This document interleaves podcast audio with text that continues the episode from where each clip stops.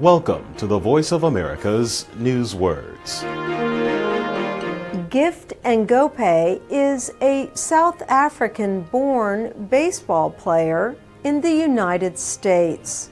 Now he plays for Major League Baseball. Unfamiliar.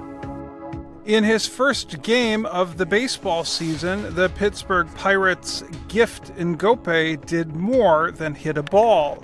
In a sport unfamiliar to many South Africans, he made history. Ngoepe is the first Major League Baseball player born on the African continent. If something is unfamiliar, you know little or nothing about it. Unfamiliar is the opposite of familiar, which means usual or known.